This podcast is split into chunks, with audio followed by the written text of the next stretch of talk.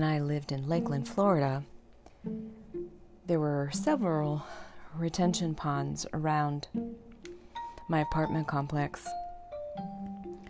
And in the summertime, they were there to hold the rain, the excess water, and they would really go down in the wintertime when there was less rain.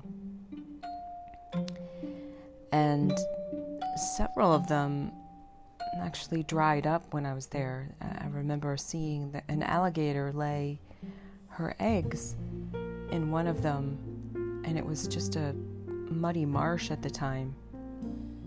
And over the years, when the water had just become less, the overgrowth had just become so much that water no longer was there. There was just it it just completely became a field. And then when you consider like a mountain stream or a mountain lake that always receives the water from a river or a or the mountain itself. So it's not reliant on the heavy rains. It gets fed from other sources and it too feeds others. And when you consider ourselves, um, are we connected to something bigger than what we are, or are we just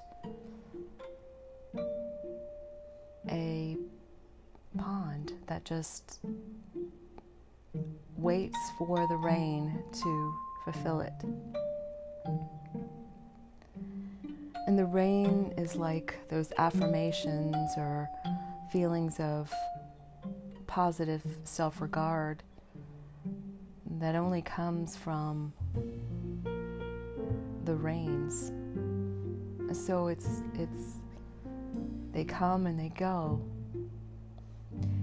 Yet the spring is always being refreshed because it's again it's connected to something bigger. So are we connected to something bigger than we are? So we're always being replenished and we're always renewing ourselves. Or do we think that we're alone, disconnected, and only relying on affirmations and positive mindset to sustain us?